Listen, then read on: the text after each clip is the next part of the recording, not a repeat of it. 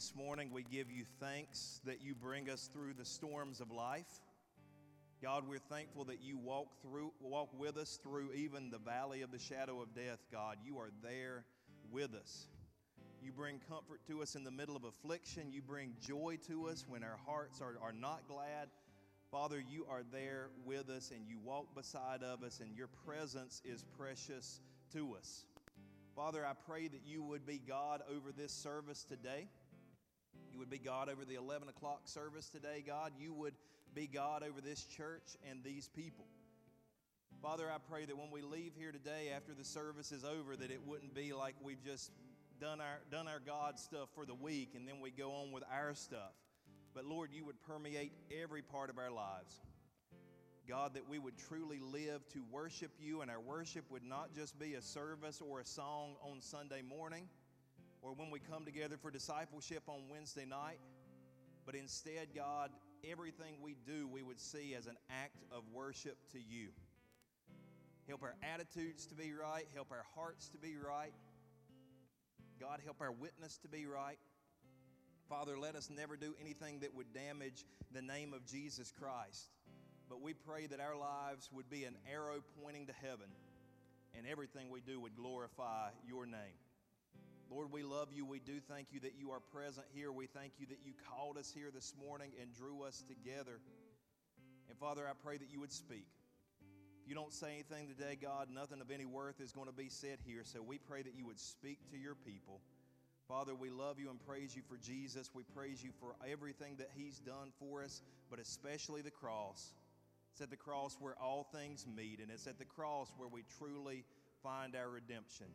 Help us to live in that. Help us to walk in that. Help us to dwell in that. It's in Jesus' precious name we pray all these things. And Rushwood said together, Amen. You may be seated today. Thank you so much. I, I appreciate uh, that you guys didn't show up last week because we weren't here. I said we probably could have had service um, after all because they kept saying that the worst was going to hit Friday night, and then the worst was going to hit Saturday morning, and then the worst was going to hit Saturday night, and then the worst was going to hit Sunday morning. And I think the worst around here actually probably hit Sunday afternoon and Sunday evening. We did have some flooding in this area, but God uh, protected our church facilities, and we are so thankful for that because we are, in fact, on the news, one of the news stations had a thing they ran that said flood, flood prone areas in Randolph County and it listed Old Farm Road, which really it's Old Farmer Road, but Old Farm Road near Rushwood Church. And so, anyway, we're just glad that that didn't come to fruition, that God protected us. Do be in prayer, of course, for those who are around us and those that are down east that are still in recovery uh, from the storm. And lots of good things are going on. Our church is participating in trying to help those folks out. We had so many announcements, and Jason, I'm a little jealous that he got to make so many announcements, so I guess I need to hit a couple more this morning, and I'm sorry for that. But when we missed a week and with everything going on, uh, we need to make sure that we make some things clear to everybody. Um, one of the things is if you got a bulletin this morning, you probably need to hold on to this because it is about to become a collector's item. I don't know if you go on eBay in a few years, you might be able to get rich off of this. I'm not sure. But this is, is going to become a collector's item because it is going to be the last Rushwood bulletin for the foreseeable future. As we've looked at our budgeting and things, one of the things we found is that handing out bulletins costs us around $1,300 a year. You wouldn't think these things would cost that much costs us around $1,300 a year, and we, we basically have information everywhere. I don't know if you've noticed, but we run uh, scroll announcements before service starts on Sunday morning, and so we have our announcements there. Any big announcements that are within a couple of weeks, we reiterate on Sunday morning. Uh, for our seniors and our senior adult Sunday school classes, we, we run those on the television screen to make sure they know what's going on. We have tables set up at the back with sign up sheets and information. So we basically are, and that's just not even counting what's online. We always have our, our information on our website and on our church Facebook page, and I'm probably missing some stuff, but we've got information everywhere. And so we figured that by this point, with information everywhere, our church does a fantastic job of communicating things. And uh, Katrina Floyd, who is our marketing director and our office manager, does a great job of that. Give her a round of applause. um, for all the work that she does. But we basically have information everywhere, so we thought, why spend $1,300 a year on handing out a piece of paper which is kind of redundant? And so we're not going to be redundant anymore. We're going to save some trees, and uh, we're, we're going to uh, not, not do these after today. We will be giving you through Christmas a half sheet. It'll be on bright green, rushwood colored paper and we're going to be giving you a half sheet with our big announcements through Christmas to kind of wean those of you who just love a bulletin. And I, I said when I announced this in the members' meeting, oh no, I'm coming up to join you, Elizabeth. We're doing away with bulletins. If you feel like that, if you feel like that, Fred Sanford reference, if you don't get that. But anyway, if you don't, if you really love bulletins and it's going to be hard for you, we are going to give you some help and kind of help you be weaned off of bulletins. We're going to give you a half sheet with information through Christmas. And so that should give you enough time to get your system down pat. We do try to do a simple church formula around here, which means we try not to do so much that people get confused about what we're doing. And that's, that's tough because it's tough to eliminate good things and good opportunities. But anyway, it will work. You will get used to it and we'll move forward, and it'll just be a great thing going forward to use that money for God's kingdom elsewhere. Also, you should have gotten one of these. Jason mentioned this briefly our fall Family Fun Fest, um, which we're doing a little bit later than we have done it before, kind of as a welcome back to the school year, as a welcome into fall, and just something to kind of celebrate. It's a good outreach thing, but it's also a good inreach thing for us, in that we get to hang out together and have some fun. So I do want to reiterate a couple of things. We will be eating together after service next week. And so we want you to stay for that. That's part of us building in things so we get to hang out together. Maybe you get to meet new people, uh, just feel part of the church family. So we want you to stay. If it's at all possible for you and your family, please stay, eat with us, join in all the festivities, sign up for the cornhole tournament. My son Aiden and I have already signed up, so we want to see who's playing for second. Go ahead and sign up and, and, uh, and join us in that. But you'll notice next week, 10:30 is going to be our service time. And that's probably the biggest change we have made lately as far as a decision at, at our church. We have decided that we're taking our two services and we're putting them back into one service. So starting next week, every week, our service, we will only have one Sunday morning service and it will be at 10:30 a.m. Real quickly, the reason for that is when this room was built, it was designed so that we would only have one service at this church. And I didn't design or build this room. My preference is multiple services, to be honest with you, because it gives multiple opportunities for people to attend. But we have the problem of, as you can see this morning, we get scattered out in here, and it's tough to get a good feeling of worship when we're so scattered out. And so when I was on sabbatical, I asked them to do around July 4th a combined service just to see how it felt, just to see how it worked. And I mean, I was going around, I was on sabbatical, but I was going around town and people would run into me and say, Man, that service around July 4th was great. It was just awesome. And I thought, well, we're on to something here. So, just for critical mass, just for energy and for worship's sake, we are going back to one service starting next week. That will be from 10:30, and we'll try to get you. We'll obviously have you out of here by noon if we start at 10:30. And so that'll help some of those things. If you have any questions, feel free to talk to me about why we made the decision. But I think it's going to be a blessing for our church. And who knows, we may fill that one service up and have to go to another service eventually. But right now, we feel like this is the best thing for our church, for our worship. We want you guys to feel engaged when we sing and worship. And by the way, let me say this I hate the term preliminaries. A lot of churches use the term preliminaries to mean everything before the sermon we never use the term preliminaries here because it's all worship, it's all important. And so when we're singing at the beginning of the service, that's important because it's setting you up for the prayer time, and the prayer time setting you up for the sermon time, and the sermon time is setting you up for the altar call portion of the service. All, everything works together, and so do your very best to be here on time do your very best to be part of the entire service so that God can work and minister to your heart in everything that goes on here. And uh, so let, let me just put that plug in starting at 1030. Um, try to be here by 10:30. Our senior adult Sunday school classes will be from 9:15 to 10:15, so that should give them plenty of time to be in here by the time the service starts, and they can be part of everything that we're doing. And so I think this is going to be a positive change. But just remember, starting next week, service will be starting at 10:30. And we're going to come in here and we're going to blow the roof off the place worshiping God. Amen. And so it's going to be very cool. Um, and by the way, next Sunday, uh, the Lord's already given me kind of the sermon and where we're going. Next Sunday is going to be really good, especially if you know somebody who's struggling.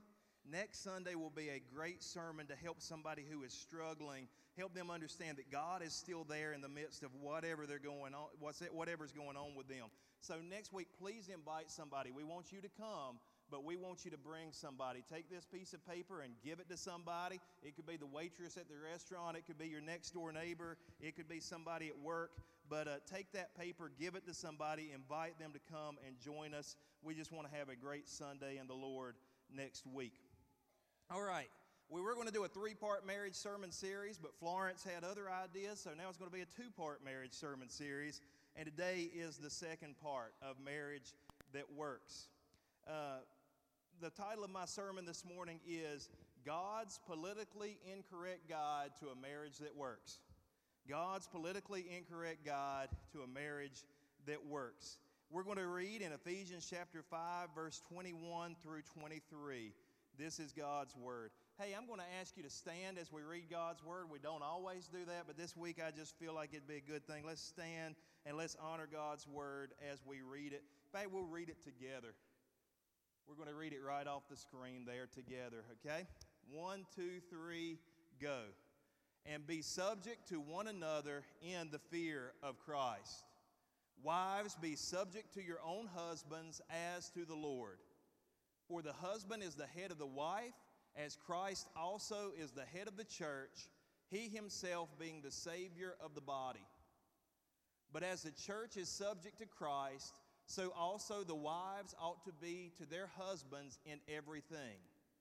Husbands, love your wives, just as Christ also loved the church and gave himself up for her, so that he might sanctify her, having cleansed her by the washing of water with the word, that he might present to himself the church in all her glory, having no spot or wrinkle or any such thing, but that she would be holy and blameless. So husbands ought to love their own wives as their own bodies. He who loves his own wife loves himself. For no one ever hated his own flesh, but nourishes and cherishes it, just as Christ also does the church, because we are members of his body. For this reason, a man shall leave his father and mother and shall be joined to his wife, and the two shall become one flesh. This mystery is great, but I am speaking with reference to Christ and the church. Nevertheless, each individual among you also is to love his own wife even as himself, and the wife must see to it that she respects her husband. May God bless the reading of his word. You may be seated this morning.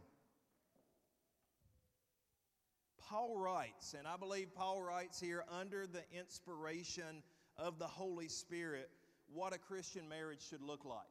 By the way, you should probably know that this strain of thought is out there in some churches with some pastors in some circles. They say, I love what Jesus taught, but what Paul taught is not the same as what Jesus taught. And so they're basically if we can use this term, anti Paul Christians or anti Paul pastors or anti Paul churches, they believe and they like, and I'm not sure they've even really studied what Jesus taught because Jesus gets hardcore on some things too, but they really don't like Paul and they try to say, you know, that's where all the problem is, is with Paul.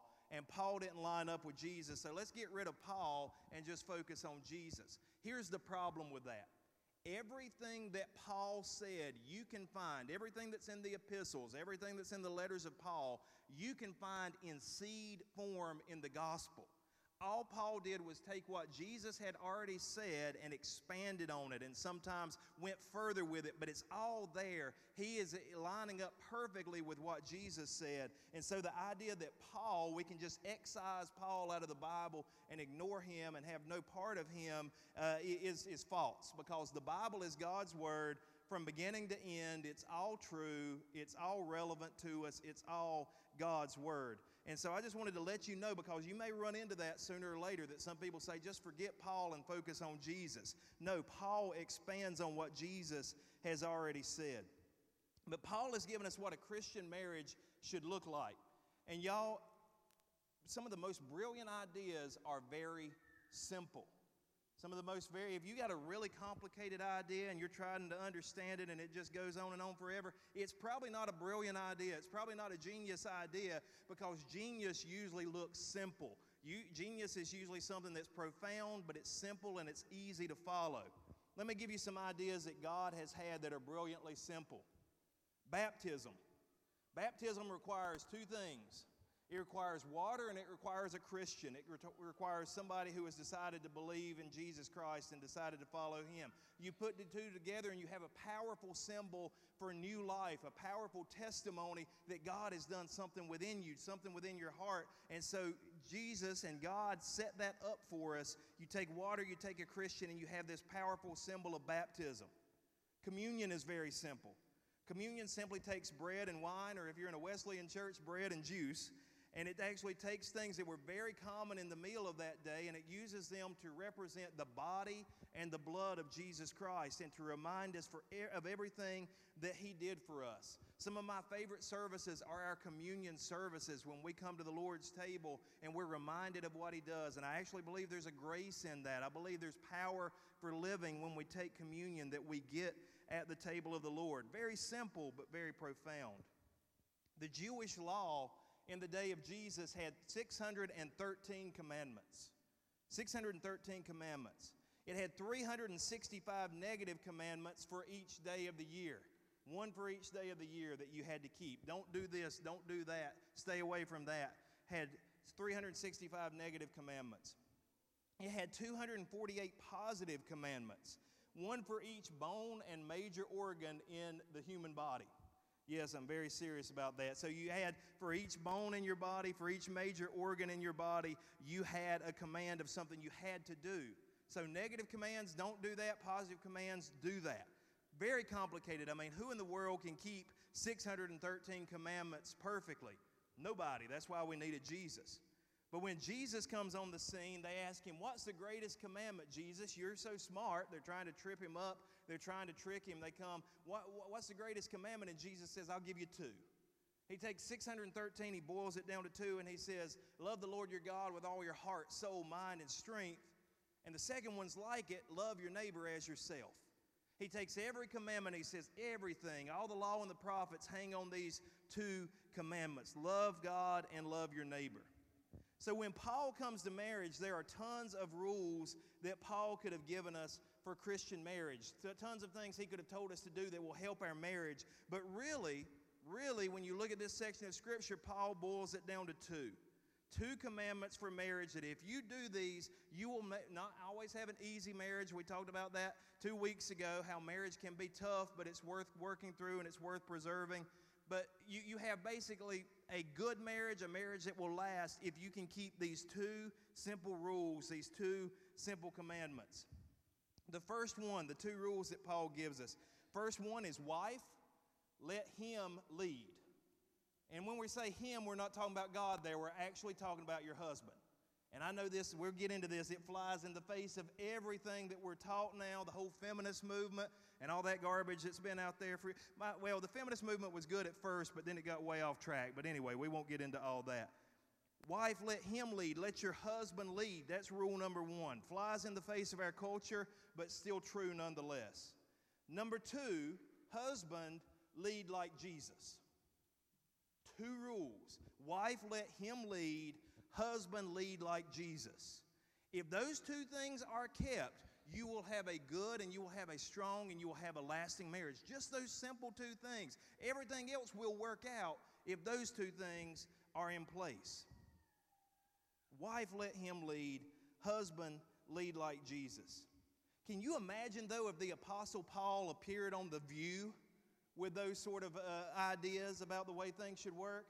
Just say he appears on daytime TV with those women that are on The View. And he says, Yeah, here's my two rules. Wife, let him lead.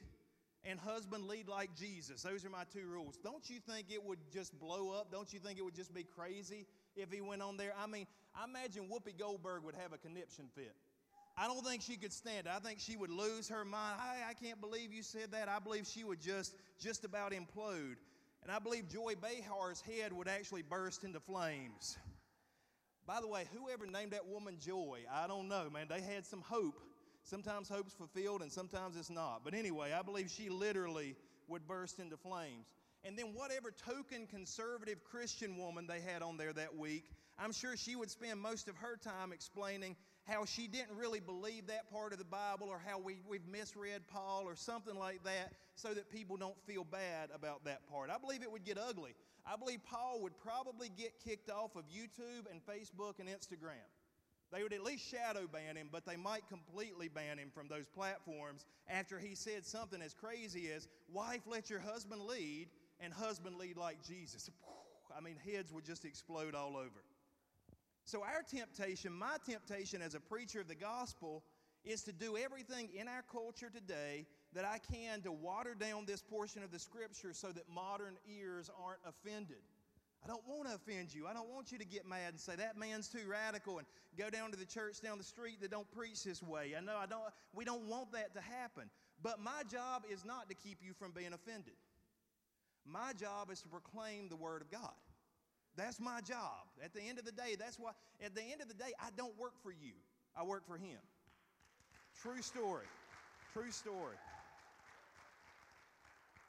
And my, my purpose is not to purposefully offend you. That's not what I'm trying to do here this morning. I'm just trying to rightly divide the word of truth. And what I see and what I believe Paul and God are trying to communicate here to us is wife, let him lead, husband, lead like Jesus. Those two rules. So, ladies, uh, you know, we always say ladies first, and actually, Paul goes with the ladies first, so let's start there. Let's talk about that rule first. Wife, let him lead. The dictionary defines the word submit as to accept or yield to a superior force or to the authority or will of another person. Let me read that one more time. To accept or yield to a superior force or to the authority or will of another person. If you just really like to submit, would you raise your hand? I'm not going to raise mine because I'm, a, I'm Gen X. We don't like to listen to other people. We don't like to be told what to do. Anybody just love to submit, though, though? Anybody just love to, for somebody else to tell them what to do and then for them to, you know, you just follow whatever somebody says? Anybody like that? I don't. I'll be honest. I'll be transparent with you. My wife says, You are the most stubborn person God ever made sometimes. And, and she's not wrong on that. And I think we're all a little bit like that. We hate that word submit. Submit literally means to come under, to come under somebody's authority, to come under somebody's will, uh, and, and we don't like that. And I can hear some wives already, and not, not the ones that are in the room right now, but maybe somebody watching online, and they're going to say, I ain't doing that. If anybody's going to submit, he's the one going to submit. It's 2018 for crying out loud. By the way, do you ever notice when you, you ever notice that when we want to sin, we tell, tell people what year it is? You ever notice that? Well, I'm, I'm not going to stay pure until I'm married. It's 2018, for goodness sakes. Nobody does that anymore. Anytime we want to sin, we call, we call the year a number and think that just makes it okay. But truth does not change based on the calendar year. Truth is eternal. If it's real truth, it is truth that's eternal, it's for everybody, it's lasting, it's absolute, and it can be the year 30, 45, and it'll still be the truth. Amen. That should have been a louder amen because that's good preaching right there. In our culture, we think that truth is subjective by the year. It's not. It's not. And some people say, You mean you really believe a 2,000 year old book? Yes, I do. It's been changing people for 2,000 years and more, and it's done amazing things. Yes, I do. It's not, it's not false just because it's old okay? It's not false just because it's ancient. Some of the greatest wisdom is ancient wisdom, and the Bible is no exception.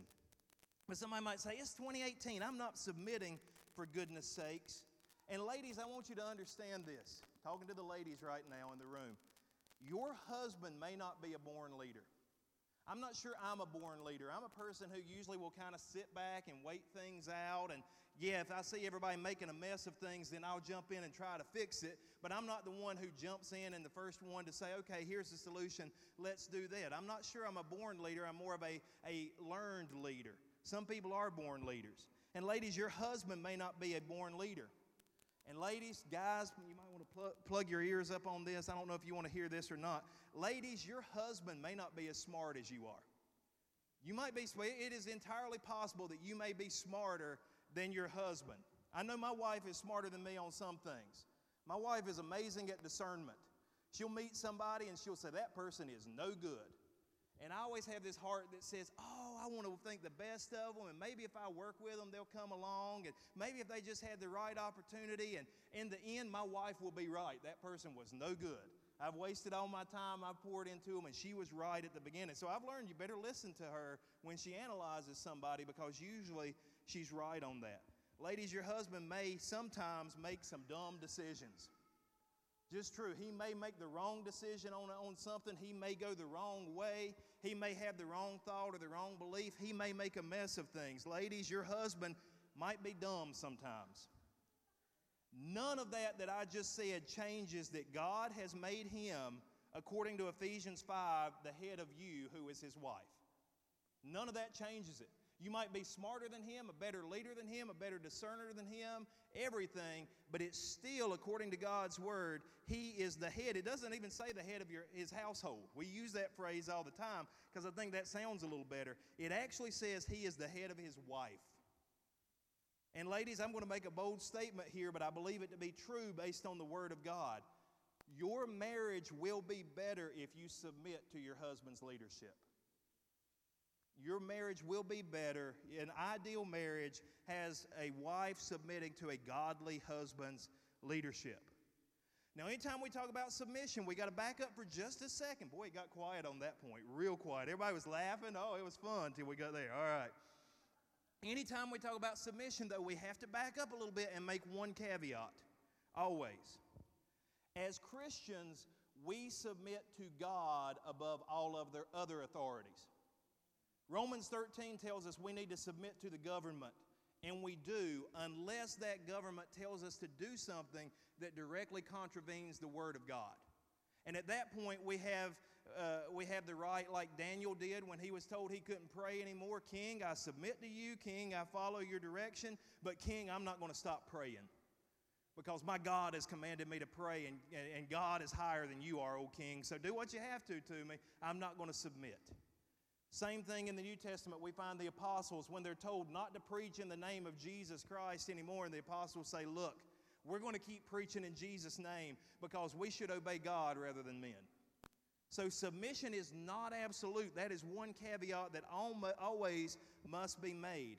If a husband asks his wife to do something contrary to the clear word of God, a godly wife must refuse to submit to her husband at that point, preferring to honor God as her chief authority. That always has to be in the background on submission. So, what would that look like? Well, it wouldn't look like this. It would not look like, honey, you know, I, and this is the wife talking, honey, uh, maybe I should do a woman's voice, honey. No, I was just, just doing man's voice. Honey, I prayed about it, and God told me we should paint the living room purple like I want instead of beige like you want, so there. I don't have to submit to you. That is not what we're talking about. That is not, there is no clear thing in God's Word that says paint the living room purple if you want to. It doesn't say that. And by the way, my wife has never wanted to paint the living room purple. But anyway, in case you're thinking that. It's not like that. It's not like, oh, I feel like God is leading me to do this, so I don't have to listen to you anymore, man. Be quiet and go over there and sit and get out of my face. It's not like that. But it would look like this. Again, the woman talking. Honey, I know you told me I should lie on my resume to have a better chance of getting this job, but that breaks the 10th commandment, so I can't do it. That would be a wife saying, I submit to you, I love you, but God's authority is higher than your authority, and I cannot break a clear law of God. I cannot break something that God has commanded. Also, by the way, a godly husband, so, so women, if, if God, if He's telling you to do something that God has told you not to do clearly in His Word, then don't do it. Second thing I need to say is also a godly husband doesn't want to overrule his wife. He wants to come to a consensus with his wife. I know that when my wife and I make decisions, I don't want to say, This is what we're doing, and I don't care what you think. That's not a godly way to do things. We talk it out, we think it out, we try to come to a consensus together. Now, if we can't agree, and this hard, I don't know if this ever happens, but if we would come to a point where we just could not agree, then God has given me the deciding vote. Why? I don't know. God has decided that that's the way it should be because it will always be a one to one tie, and God has decided that the man should have the deciding vote. But with that deciding vote also comes a responsibility. If I mess up, guess who it's on? Me and not her. She told me that she didn't think it was wisdom, but I made the decision, so I have to live with the decisions that I made. But it's always better if we can come to a consensus and if we're pulling in the same direction. I grew up, by the way, with a great example of this principle in action. I was blessed. I tell you so many times, I'm blessed to have the parents that I had because my mom and dad talked together about things and they worked things out. They made a decision early on in their marriage that they would make no big decision alone. If there was a big decision that had to be made, they would actually come together, talk about it, pray about it, and then make the decision. My mom wouldn't make a decision for the family. My dad wouldn't make a big decision for the family without talking and praying and seeing what God had to say about it. That's a great example. My dad was clearly the head of the household, and he was clearly the head of my mom. There was no questions about that growing up. But my dad was not a dictator, and my mom was not a doormat. They worked together, but he was clearly in the lead. He was clearly the one that had the authority. No question who the head of the household was, no question who the head of the marriage was. I've heard it said before the man may be the head, but the woman is the neck that turns the head. Anybody ever heard that before? And that's kind of funny, but my mom and dad's relationship was not like that. My mom actually really honored my dad. Growing up, I saw it firsthand. She honored him as the head of our, our household. She would even come to me and say things like, Brent, your dad is a good man. I don't know if he, if he knows to this day that she used to do that, but she'd come beside me and say, You need to know your dad is a good man. You need to know that your dad is a good father. She would come and say positive things to me about my dad to honor him as the head of our household.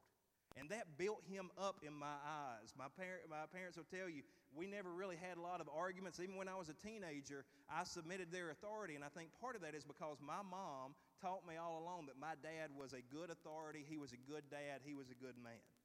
I've seen parents and I've seen wives do and mothers do the opposite of that. I've seen they'll come along and tear down their husband in their children's eyes. And the children grow to resent their dad because the mom has torn them down. But then eventually they circle back around and they begin to resent the mom because she did that. She, she made the dad look that way. It's a terrible way to go. It's not a good way to go at all. My mom and dad gave me a great example of true submission and true honor within a relationship. And so they're sitting over here this morning and give them a round of applause for giving me a good example growing up. So the man is the head of his wife, he is the authority in the household. I do believe the man gets the final say, and the wife needs to submit to the husband in things where he is acting in, in accordance to God's word. And ladies, though, that's all we have for you. You're done. Now we got to get on the guys. Husband, lead like Jesus. Husband, lead like Jesus. Men, if you see your position as the head of your wife as more of a right than a responsibility, you've messed up already. Let me say that again. Men, if you see your position as the head of your wife and as of your children, of your household, as more of a right than a responsibility, you've messed up already. I was doing marriage couple, uh, counseling for a couple, and I told them on submission, and, and uh, they came back and she said, I can't get him to do anything now. He, she said he just wants to play video games all the time, and he says there's nothing that I can say about it because he's the head of everything. That is not the right attitude, y'all. That is not the way it is supposed to go. Uh, yes, man, God has given you authority in your household. But if you're to live like Jesus, you won't use the authority for yourself, you'll use the authority to bless your wife and your children. You put yourself last You put them first.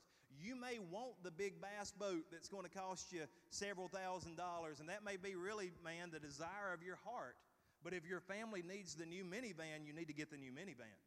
You need to use your authority not for yourself, but for your wife and for your children and to better the family. That's being like Jesus. Philippians chapter 2, verses 1 through 11 says this. And it could be addressed to husbands, by the way. We could start out by addressing this and saying, Husband, is there any encouragement from belonging to Christ? Any comfort from His love? Any fellowship together in the Spirit? Are your hearts tender and compassionate? Then make me truly happy by agreeing wholeheartedly with each other, loving one another, and working together with one mind and purpose. Husband, don't be selfish. Don't try to impress others. Be humble, thinking of others as better than yourself. Don't look out only for your own interest, husband, but take an interest in others, particularly your family, too. You must have the same attitude that Christ Jesus had. Though he was God, he did not think of equality with God as something to cling to. Instead, he gave up his divine privileges. He took the humble position of a slave and was born as a human being. When he appeared in human form, he humbled himself in obedience to God and died a criminal's death on a cross. Jesus loved with sacrifice, by the way. Husband, if you're to be the father that you're supposed to be in your family, you have got to love through sacrifice sometimes. It's just going to have to happen. Therefore, God elevated him to a place of highest honor and gave him the name above all other names, that at the name of Jesus every knee should bow in heaven and on earth and under the earth, and every tongue declare that Jesus Christ is Lord to the glory of God the Father. That's a Christian attitude. That's the a- attitude Christian husbands should have. In other words, husbands, yes, you have authority in your household. Use that authority not to raise yourself up, and if you do that, God will cast you down, but instead use that authority to raise your wife and your family up the right way, to exalt them, to make them have a better life. Sacrifice for yourself, love and exalt them. And so, really, uh, most women that are in a godly relationship will tell you they don't have a lot of problems with submission because they are submitting to a godly man who loves them and puts them first. And so they don't have a, a, a view attitude where yeah, I'm not going to submit. It's 2018 for goodness sakes. No, they have an attitude of I'm going to submit to my husband. He's a good man and he's trying to follow Jesus and he is good for me and he's good for my kids. He's good for our family. And by the way, all of this indicates that husbands have to actually lead. Got quiet there too. Husbands have to actually lead. Husbands, get off the Xbox or the PlayStation. My wife would add the cell phone. Anyway, get off the Xbox or the PlayStation and actually be a father, be a husband. Quit putting all the responsibility on your wife for the family. Husband, quit getting up every Sunday morning and asking your family if they want to go to church. I get up on Sunday morning and say, It's time to go to church. And when my kids are a teenager, guess what? They'll be in church. If they don't want to be in church, they can find another house to live in because as long as they're under my roof, they'll get up on Sunday morning. It won't be a question. It won't be a question. I'm not going to, as the head of our household, get up on saying, I know I'm the pastor. And you say, Brent, that's because you're the pastor. Even if I wasn't the pastor, i am not going to get up on Sunday morning, lick my finger, and stick it in the wind and say, Which way is the wind blowing today? I don't know if I'm going to church or not. No, we're going to church. It's a rhythm we're going to build into our family. It's going to be part of our life, and it's just the way my kids are going to grow up.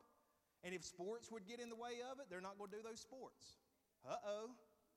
Not going, not going to put anything before God and being part of His people and hearing His word. Nothing's going to come before that. My kid's going to be the next LeBron James. No, they're not. I've met them. It's not going to happen. Okay? They might be the next Billy Graham, though, and that would be a lot more important. Anyway, I'm getting off on a rabbit trail. Let me come back. Husbands, quit being afraid to talk about God in your household. Make it normal to talk about God in your household, husband. Father, talk about God. Pray. Talk about the Bible. Talk about issues. Talk to your kids. Don't make that something the mom has to do. In the Jewish household, the father was the teacher. He's the one that brought his kids up. He's the one that trained them in godliness. Husbands, step up. Man, I get passionate about this stuff because this is where we're failing, is because men are not stepping up. They're sitting back and they're letting women do everything. And, and a lot, there's a lot of women saying, I want to submit if he would just lead. I want to submit if he would just do something instead of just sitting there. Start teaching and start guiding your wife and children. Be a man and lead like Jesus. Be a man and lead like Jesus. Yes, I have seen women who are rebellious and insubordinate. And, wife, if you're rebellious to your husband, if you have a good husband, not perfect, because he's not Jesus, he's not going to be perfect. But if you have a good husband and you're rebellious against him and you, and you don't want to listen to his authority, you're in sin. Straight up, you're in sin, you need to repent, and you need to change your attitude. But I am convinced that's not the majority. I'm convinced the majority of women want a godly man in their life who will acquit himself like a man. The problem for most households is the man will not step up and the man will not lead, and that needs to start happening. That needs to start happening because as families go, so goes the church. And as the church goes, so goes the nation. And as this nation goes, so goes the world. And so, men, we need to step up. We are very important. We need to start following Jesus and living and acting like Jesus. The worship team is going to come forward and they're going to sing a song. If you listen to K Love at all over the last few years, you've probably heard this song before. It's a little bit old, but we've never sung it here before. And we're not going to do it as a worship song, we're going to do it more as an altar call.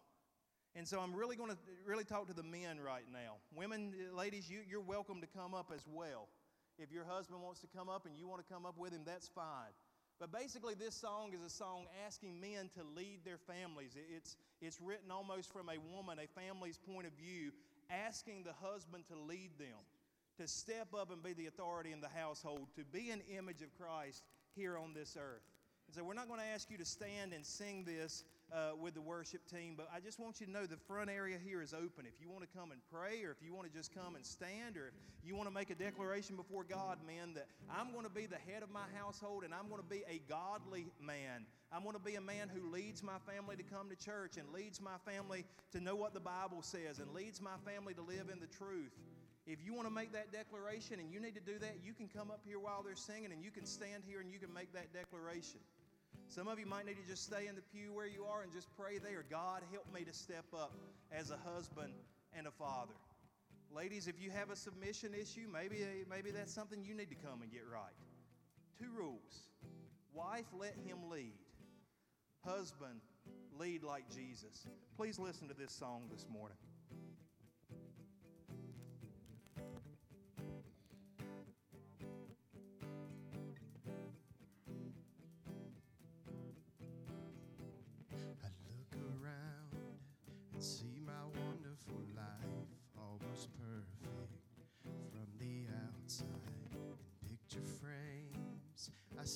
Beautiful wife, always smiling, but on the inside, oh, I can hear her saying, Lead me with strong hands,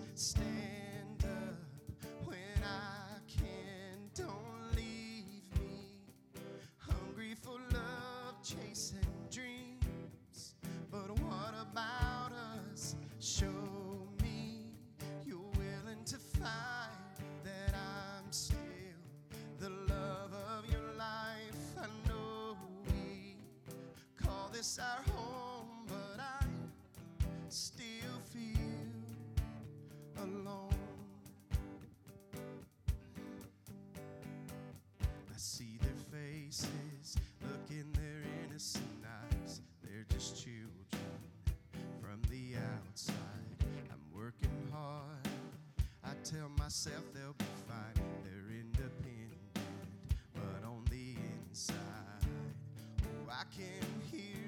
them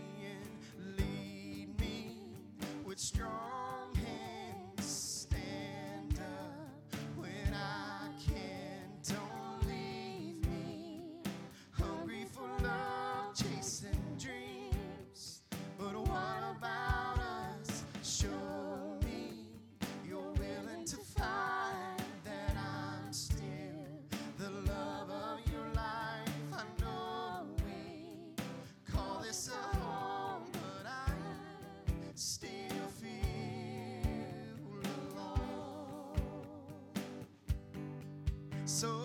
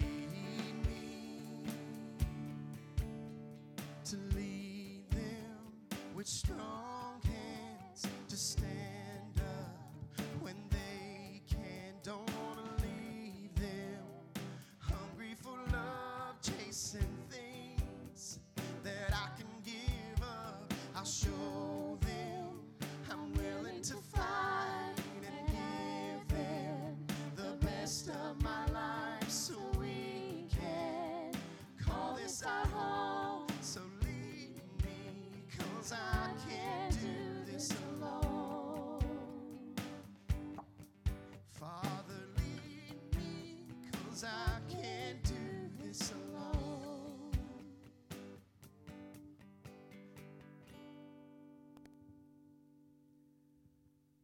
Father, today as we pray over this man who came forward and he wants to be a better father and a better husband and a better Christian, God. And uh, Father, what a great example. Someone who is brave enough to step out and say, I'm not where I need to be, but I want to be better. I want to truly lead, and I want to lead in love. And Father, He is a, a proxy. He's a stand in today, probably for all the fathers that are in this service and, uh, and in this church. And God, we just pray right now that you would make His household a, a place that is a beautiful representation uh, of you, of Jesus Christ and His church, God. And Lord, we pray that um, other families would follow suit. Maybe people didn't step out, God, but today is the first day of the rest of their life and they want to do things right. And they want to honor you in all their decisions. And god as the pastor of this church lord you know that i fall short so many times. And lord i pray that you would help me to be a better father and a better husband and a better christian and a better leader god. Lord we need to follow you and, and truly we ask that jesus would lead us because we can't do this on our own we want to follow him. As Paul said, imitate me as I imitate Christ, God. Help us to live the kind of life that's so focused on you and follows you so closely, God. We pray that people couldn't tell where Jesus ends and we begin because we have that kind of relationship. Help us to never use our authority for ourselves, but help us to use our authority to bless our wives, our children, our church, our community. God, pour out your spirit. Father, we love you and we praise you for being present here with us today. Lord, we pray when we leave this place, we would leave changed. We're not into just having cathartic moments where we come and we have an emotional time, God, and we go away the same. We want to be changed. And so, Father, I pray that you would be with this man, and God, I pray that you would be with all of us who are trying to be godly men. Be with our families, be with this church, God. Help us to step boldly into the future and make a difference for you. Father, we love you and praise you for who you are and what you've done, and especially for Jesus. It's in his name we pray. And everyone said, Amen. Stand with me this morning, church. Remember, on the way out, we have our giving boxes. Please honor God with the giving of your tithes and offerings. Our church is only as strong as its families, and a community is only as strong as its churches, and a nation is only as strong as its communities. We need godly men and godly women and godly families. Pray for each other, support each other. I love you, and there's nothing you can do about it. We'll see you here Wednesday night. God bless you guys.